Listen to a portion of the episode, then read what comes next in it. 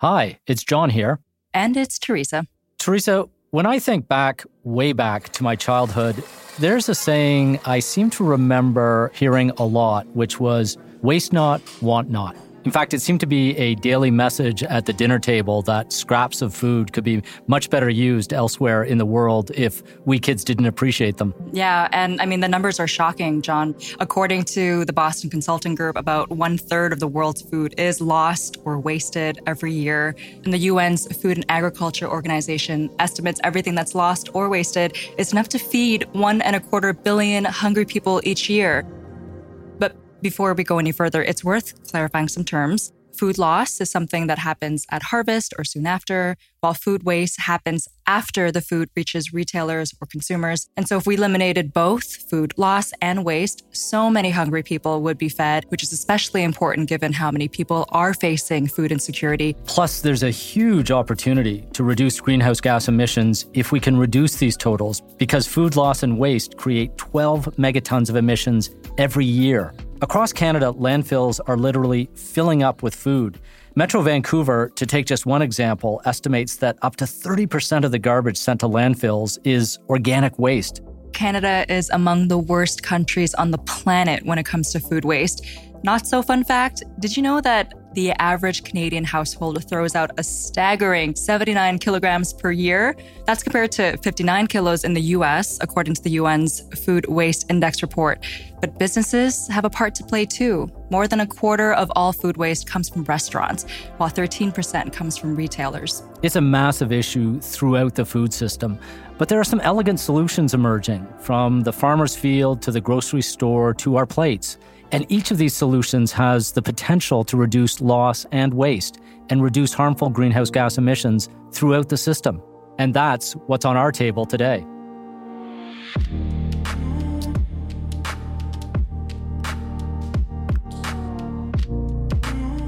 This is Disruptors, an RBC podcast. I'm John Stackhouse. And I'm Trinh Theresa Do.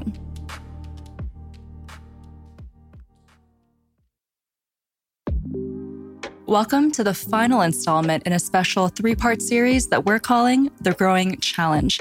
In it, we're exploring how Canada can lead the world in clean, green agriculture using cutting edge technology, data systems, and smart thinking to increase yields while reducing our environmental impact. Last week, we talked about some of the technological solutions aimed at reducing emissions on Canada's beef and dairy farms. But the issue of food waste and food loss is arguably an even bigger challenge to be solved. After all, the less we waste, the more resources we save, the fewer emissions we put into our atmosphere, and the better able we are to feed a growing planet. In the first episode of this series, we introduced you to Sonya Hoo. She's a managing partner at Boston Consulting Group who's investigating this vital question How can Canada produce more food while slashing GHG emissions in the process? As Sonya explains, the twin issues of food waste and food loss have to be central to that discussion. Food waste is something that actually happens all across the value chain from everywhere from production all the way to the food that we waste at home. And that makes up about 10% or so of the agricultural emissions. That's a significant number. But I also wanted to know how much food waste and loss happens at each stage of the value chain, from producer to retailer to consumer. A good chunk of that comes from the on farm production. So, what happens is farmers will actually grow food that is just not, for whatever reason, harvested, or if it's harvested, it may just not be brought to market. And that happens for many reasons, including labor challenges. There may be fluctuations and variability in prices in the market, or there just may not be a market for the farmers to sell into. So it's actually more cost effective for them to just leave the food there and there aren't any penalties for doing so. In terms of processing and manufacturing, now, mostly we're, we're pretty efficient at food processing, but there are byproducts of processing. Um, so as we make food, things that come off that could potentially be leveraged because they're still sort of food stock, but they may not be today. So that's another source of waste. And then really the big chunk of waste, so, you know, close to 40% or so will be from sort of what we think of as restaurants, grocery stores, and then ultimately consumers at home. Um, and that's everything ranging from, you know, if you just think about the food that you're leaving on your plate when you go out or when you're at an event and there's the buffet that's set up, but, you know, not all of that food gets eaten, it gets thrown out to the food that just goes bad in our refrigerators because we bought too much or we didn't get around to eating it. John, this gets back to that saying you mentioned off the top waste not, want not. All that food we buy at the grocery store or in a restaurant that never gets eaten, and that 40% number that Sonya mentioned, it's seared into the minds of many of those who work with food day in and day out, like our next guest. Hi, I'm Meeru Dhalwala. I'm the co owner and chef of Vij's restaurant here in Vancouver. As well, I am the founder of My Bambiri Organic Baby Foods. Meeru, along with her ex husband, Vikram Vij, runs one of Canada's most acclaimed Indian restaurants. Meeru is the child of immigrants, and her upbringing has shaped her entire attitude towards food waste. So, mom and dad grew up in refugee camps in Old Delhi because of the war of partition. And so it was a little bit more direct for me growing up. We weren't allowed to waste food. We could we could do a lot of other things. I remember I shoplifted once at the age of 10 and I got in trouble for shoplifting. It was candy bars because we weren't allowed to eat candy bars, but I got in less trouble for shoplifting than I would get in trouble for not finishing my dinner. This is super relatable. As a child of refugees myself, not wanting to waste food is related to living with a scarcity mindset. You don't waste food because you can't afford to. And if you do, it means you're depriving your family or your future self of nutrition, which risks your ability to survive another day. So I can very much understand why Meeru takes the issue of food waste so seriously, as do many of the people she works with. We had a restaurant in Seattle called Shanik Restaurant from December 2012 all the way through to 2015. And half of my kitchen staff I hired, they were refugees from Ethiopia and Eritrea. And the other half were new immigrants from India, all women. On opening night, from my point of view, it was a fantastic evening. And then at around 12:30 a.m., I found my Ethiopian and Eritrean staff by the compost and they were pulling out all this meat, all this meat going to the trash. And I said, It's the compost. And they said, No, compost is trash. I don't see any goats eating this, right? We don't see any cows eating this. They were tearfully indignant. Then I looked in it too. And I said, Wow, that's a lot of lamb popsicles in there. It was uneaten. Like I can't even. Just to jump in here, lamb popsicles are one of Meeru and Vikram's signature dishes. French cut racks of lamb with fenugreek cream sauce. That sounds so good. Honestly, finding those in a compost bin would seem like some kind of environmental food crime. And that's when I looked at that and I thought, how must this look to people coming from Eth- and we all know about the history of famine in Ethiopia and Eritrea. And I that's when I thought, oh, ah, this is just, I'm so embarrassed at all levels. But at that point, I was more morally embarrassed. Whereas now it's not just about pointing your finger. Now it's just a logical climate change issue as well. That's a profound story, Theresa. And being confronted with our own waste by people who have seen famine up close, it's a real wake up call. Very true. So Meeru says that she is very committed to reducing food waste and also to solving food's climate challenges in terms of emissions. She thinks that part of the problem lies in the fact that consumers have trouble connecting the dots between food waste and climate change. It's an out of sight, out of mind situation. Maybe it's because we don't see the visual of it getting wasted. Maybe because right now we're not feeling the impact of food waste in terms of climate change. Maybe we just need it for lack of a better phrase, throwing in our face the obviousness of we're thinking about how do we cut down our carbon footprint, but maybe food is so cheap that we're not thinking about the fact that when you buy that steak or you're buying that chicken in the store, a lot of fossil fuels have already gone into putting it there in the supermarket. The plastic wrap on the chicken is there, the raising of the chicken, the fertilizer, the feed, the pollution going into the river, transporting it. Then we're purchasing that chicken. It sits in our full fridge. And then we realize, oh, the best before date was two days ago. Then we're worried about getting food sick. And then we actually toss the chicken. So maybe there are some ways to address that in the grocery store. things like labeling that detail the carbon footprint of that package of chicken breasts, to use Meeru's example. If you gave an indication of how far that chicken has traveled from farmer to grocer, it might help build awareness right at the point of sale.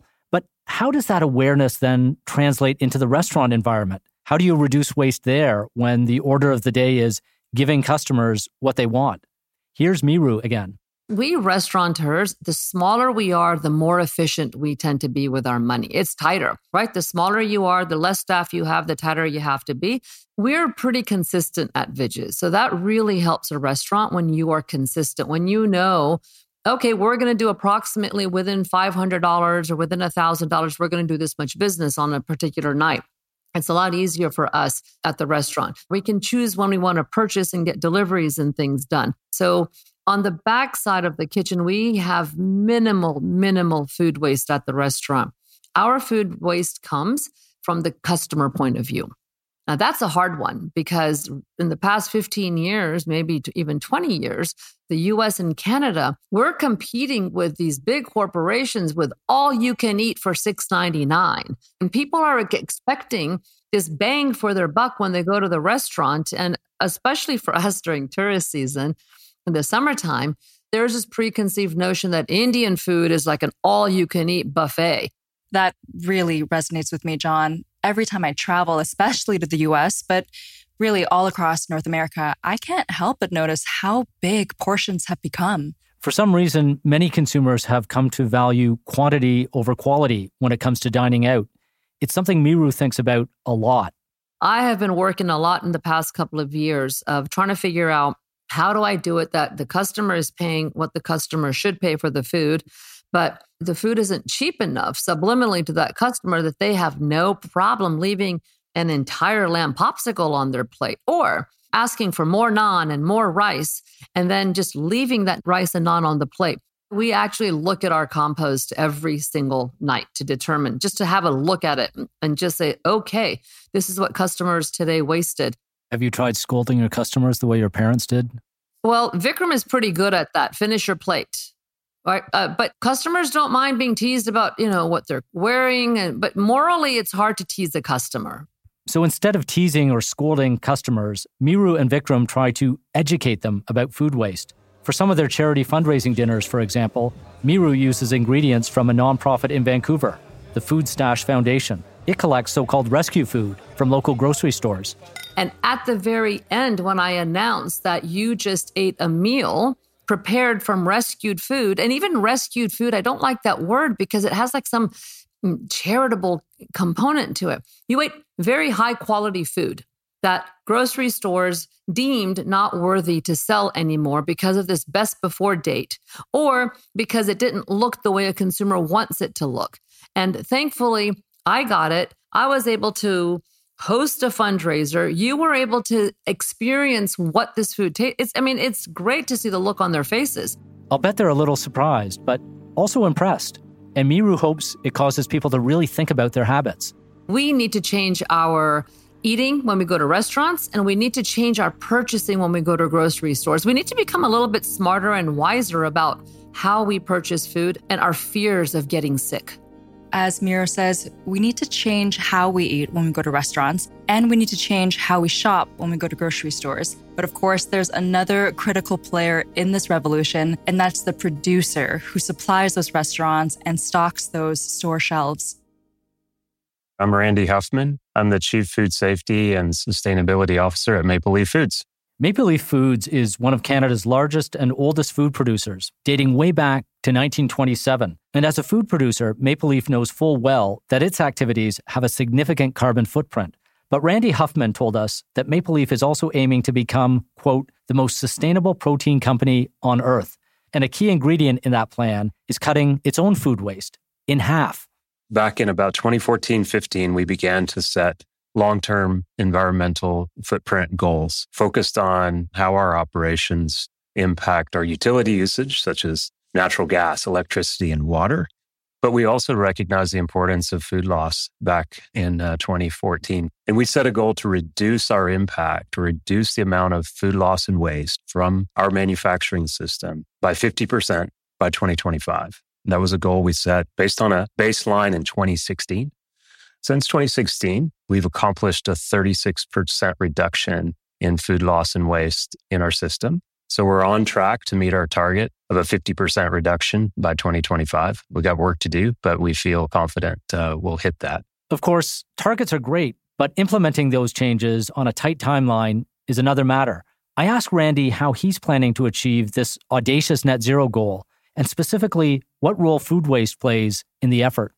The products that we produce have a very defined shelf life. And depending on the category, it can be from you know, a week or two of saleable shelf life to several months. But in all cases, there's an end to the life of that product. So probably the most meaningful approaches that we can take to ensure that the product maintains its quality and maintains its quality characteristics and consumer acceptability throughout the shelf life have to do with improving our hygienic conditions in our facilities. So improving the microbiological status of foods that we produce. And we've made dramatic strides in that. Secondly, packaging, the technologies and the ways that we package foods today compared to 5, 10, 20 years ago is, is dramatically improved. And so packaging can play a role in improving the quality of the product through the consumer's use of that product. Essentially, he's saying that quality foods, cleaner facilities, and better packaging make food last longer. That all checks out because the longer food lasts, the less likely it is to get thrown out. But there must be some waste that occurs in other areas of Maple Leaf's production process, right? There is. That's what's often called shrinkage in the retail world. When something falls off a conveyor belt and onto the floor, for instance, it gets deemed unfit for human consumption and has to be thrown out. But as Randy says, through regular food and waste audits at its plants, Maple Leaf has been able to tighten its production processes and reduce some of that shrinkage. Those audits continue every year and they identify best practices or engineering changes that we can make to our equipment that reduce the amount of loss that occurs in the system. At Maple Leaf Foods, we're big believers in you manage what you measure. That, uh, that concept and principle helps us strive for improvements. One example that comes to mind is very simple mechanical uh, approaches to preventing product from falling off of a conveyor, let's say once we started measuring this, it became more important to our teams. And, and then we began to, you know, address, well, how can we create that guarding on that conveyor to be more effective and not have that inch gap where food can, uh, can fall through? One thing I thought was interesting in our conversation with Randy was how he highlighted generational changes in the reasons why food gets wasted. He says, for one thing, we're much more conscientious these days about spoilage in the past, food spoilage was a much larger contributor to waste. And my parents grew up in the Depression era, my dad on a dairy farm. And um, when it comes to uh, assessing whether or not deli meat is safe to consume, my mom, she would say, never eat slippery meat. How we think about freshness and, and shelf life and quality of, of food products today, I know many consumers are driven by what's on the label, um, the use by date. In fact, our food systems have become so efficient at, at producing food that it has a long shelf life and it, it has technology over the course of, of history, recent history has led to dramatic improvements in the life of the foods that we consume. Yet we still have a major problem. It's an interesting observation, Theresa. In the past, food got wasted due to things like poor refrigeration or production processes. But back then, consumers valued food, especially during economic crises like the Great Depression when there was so much scarcity. Canadians waste more than 50 million tons of food every year. This suggests that the source of the problem lies, at least partly, in the attitudes of consumers. I think prior generations, our parents' generations, were much more cognizant of the value of food and were less tolerant of the approach we have today where you know there's just not as much appreciation for the value of food and what goes into getting it to a consumer's home. I think back in those days, people were much more aware of that and reducing food loss in the home. It's true. Although I do have to wonder about the impact inflation is having. Food may be relatively cheap compared to historical highs, but it's getting more expensive by the day. Data released by Statistics Canada this fall suggests the price of food purchased from stores is now rising at its fastest pace since 1981, up more than 11% year over year you have to think that maybe those increases will force consumers to be smarter about what they buy and don't buy. And to that point, John, who better to ask than somebody from Canada's top grocery chain? Stick around for that conversation and more right after this short break.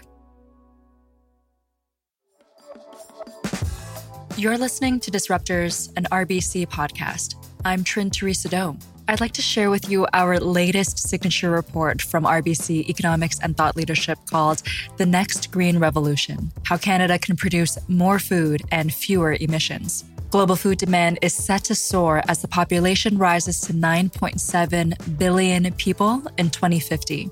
Meanwhile, climate change is slowing the agricultural productivity of many major producers, and geopolitical upheaval from Russia's invasion of Ukraine has destabilized the world's food systems. Rarely has feeding the world presented such a daunting challenge.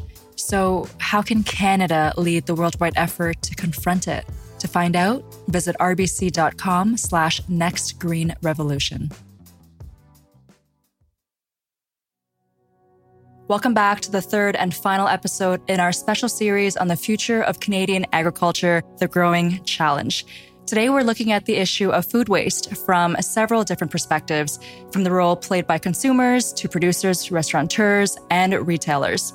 We just heard from Randy Huffman of Maple Leaf Foods, who told us about how Canada's leading food producer is reducing waste and loss throughout its production system, thanks to data driven decision making and cutting edge technology.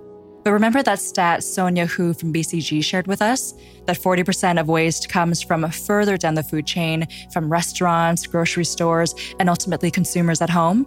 Well, this means that grocery stores in particular have a vital role to play in helping to move the needle. My name is Kevin Groh. I head up an area called Corporate Affairs for Loblaw Companies Limited. And corporate affairs is really um, the company's relationship and communication with stakeholders right across the spectrum. So, from the people we work with to the folks in our stores to suppliers, governments, communities. And that's an increasingly tightly connected activity to the things we're doing around the environment, fighting climate change, and also priorities around advancing social equity. Kevin says grocery stores are in a unique position to gauge changing consumer choices about climate change and sustainability. Everything from how we shop, whether it's in store or online, to what we buy organic, vegan, gluten free, meat, or dairy, to how those items are sourced, are all part of the food shopping equation.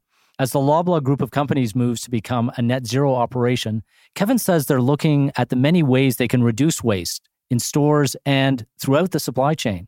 As we look at our company purpose, uh, we talk about helping Canadians live life well. And it's really evident how you might do that if you're Loblaw and you operate the largest chain of both corporately owned and independent grocery stores across Canada and also the Shoppers Drug Mart chain. So we came up with five crisp commitments. One is to fight climate change, and the other is to advance social equity. And beneath those are, are really specific goals and activities around, uh, on the climate side, bringing our carbon footprint to zero, getting to a net zero greenhouse gas emissions position.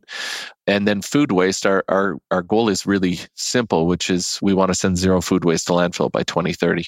And all of those things we believe link back to helping Canadians live life well. The interesting thing is many of them intersect. So if you look at carbon, for instance, we want to have a net zero carbon footprint.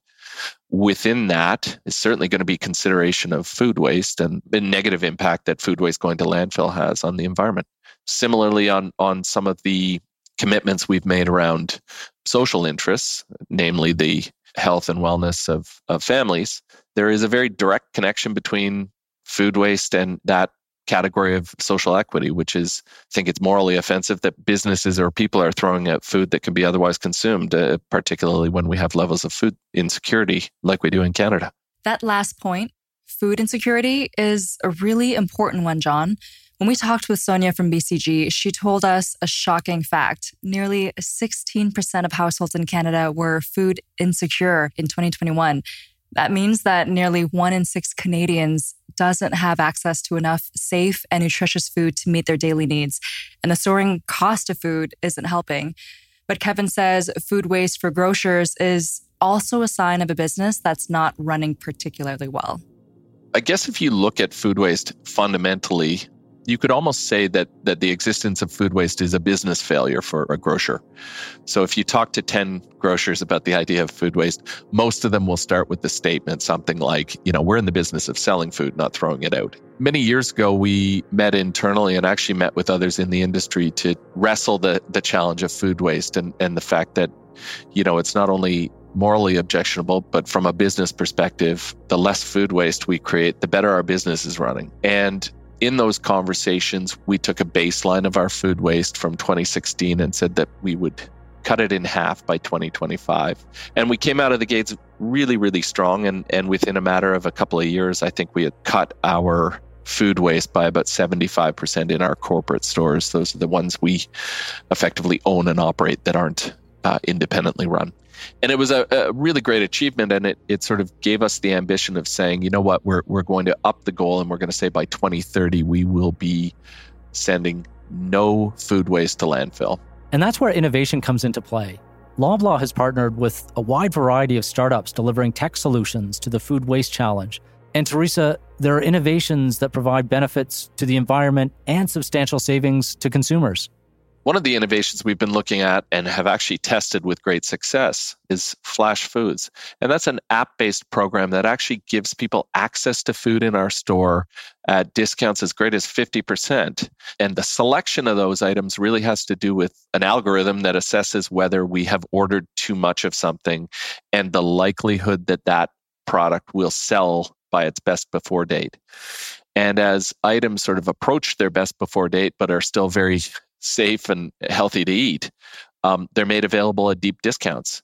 And we found that it's an interesting microcosm of the bigger challenge, which is we don't want to create food waste. Ideally, the things on our shelves we'd like to sell and not throw away. And people are very inspired by discounts. I get that. I mean, who doesn't appreciate a good deal, right? And I think when you look at the issues behind food waste, whether it's the negative business implication of throwing out food or the negative social implication of throwing out food, Flash Foods has been a, a bit of a sweet spot solution that checks a lot of those boxes. Flash Food was introduced in more than 500 Loblaw stores, resulting in the elimination of more than 5 million kilos of potential food waste in 2020. So, some pretty significant savings there. But the benefits are also being seen up and down Loblaw's supply chain. Kevin told us the company is working with growers to help market imperfect produce to consumers. You'll remember hearing about that concept of rescued food from Meeru Dhalwala. So it's a similar idea at Loblaw. The company is taking fruits and veggies that might not fetch full price and giving them a new lease on life. We've actually packaged it up to say, yeah, this potato looks a little strange, but it's perfectly edible and healthy. And we've packaged that under the no name naturally imperfect line. So there's a there's an effort there to just think slightly differently, both at the at the brand level, but also at the consumer level, to capture what otherwise might become waste. Or in another part of the country, we've been partnering with a group called Loop Resources to literally collect our food waste and take it and turn it into animal feed for local farms. So there, there are ways to address the challenge, and where food waste is inevitable, we're working to make sure it, it's not inevitably in a landfill. The other areas that we've worked on uh, include ZooShare, which is a partnership with uh, the Toronto Zoo to take our food waste and their animal manure, combine it into a biogas that is renewable energy fed directly into the grid. Theresa, we're hearing this again and again about biogas and the opportunities throughout the food system to turn waste into energy. It really gets back to that idea of a circular economy, John, where surplus food or waste from farms, grocers, and wholesalers is finding new purpose while helping to reduce harmful emissions. And that commitment to a circular economy is something that consumers can also tackle in their own homes. You don't have to wait for your favorite retailer or restaurant to take that action, as our next guest proves. Hi, I'm Jeremy Lang. I'm the founder of Pela, and we are working on creating a waste free future. So, we do it by creating everyday products without everyday waste. And our goal is to eliminate 10 billion pounds of waste. And we started with plastic waste, and now we're working on food waste to help keep food waste out of the landfill and get it back into the soil where it belongs. Pela produces a smart countertop composter called Lomi. It holds about four liters of waste and takes between three and 15 hours to break it down, depending on the type of material. That's compared to the weeks or months it takes conventional composters. Jeremy says the need for his product was obvious because our landfills just aren't meant to handle the millions of tons of organic waste they get every year. When plants and animals die, they're supposed to go back to the earth. When we send them to a landfill, they biodegrade anaerobically with no air and they create methane, which is way worse than CO2. Food waste rotting in landfill creates roughly 7 or 8% of all greenhouse gas emissions.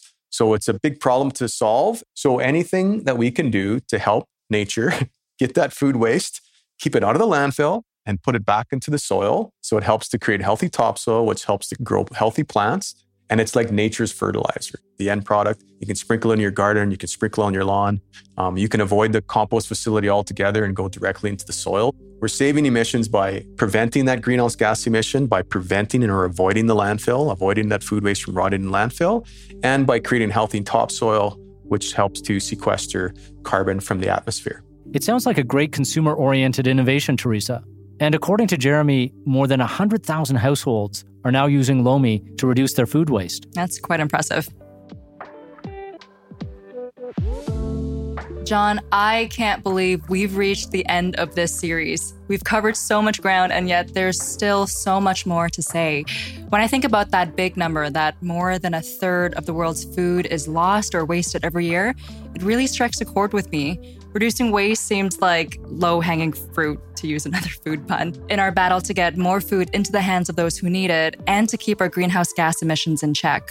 But before we wrap up, Theresa, I'd love to hear your thoughts on everything we've learned in this series. There's a lot to digest here, John, but what stands out to me the most is how incredibly high tech agriculture is, which of course is evident to everybody working in the space and not that much to those outside of it, like I was until I started doing research on it. And we were only able to touch a little bit on this in a previous episode, but the future of food is unreal. Lab grown meats, cheeses, even chocolate one day could be available at a restaurant or bodega near you, not to mention the vertical farms that are already offering fresher local microgreens at the grocery store. It makes me feel like we can really transform how we produce and consume food to be way more climate conscious and meaningfully reduce our emissions. What about you? I keep thinking about change. And if we're going to tackle climate change, we all have to think about how to change the way we produce food, the way we transport food, the way we consume food, and how we can better preserve food. Fortunately, there are technologies emerging in all sorts of fascinating ways. I think about how the past decade of innovation, or a couple of decades really, has been rooted in software, and how much innovation in the decade ahead is going to be based on hardware, especially in the ag and food sector, where we're going to need new machines, tools, devices to transform and change all that we do with food. And that's what Canadians for generations have been great at. So for Canada, it's game on. And just to cap off with the focus of today's episode, I think about food waste, or, or rather, not wasting food, a lot in my daily life. It's fascinating to me that food waste is both one of the easiest aspects of emissions to address because it's directly under our control, and also one of the hardest because it's about changing our behavior and our attitudes, which are very sticky. Absolutely. We love on this podcast to talk about technology, but technology doesn't matter if we don't think a lot harder about all of our own behaviors. So, we'd like to offer a huge thanks to all our guests for sharing their insights with us. We hope you've enjoyed listening to this series as much as we've enjoyed putting it together. And if you'd like to revisit some of our past episodes or you just want to keep the conversation going, visit rbc.com slash thought leadership. Until next time, I'm Theresa Do. And I'm John Stackhouse. This is Disruptors, an RBC podcast. Talk to you soon. Disruptors, an RBC podcast, is created by the RBC Thought Leadership Group and does not constitute a recommendation for any organization, product, or service. It's produced and recorded by Jar Audio. For more Disruptors content, like or subscribe wherever you get your podcasts and visit rbc.com slash disruptors.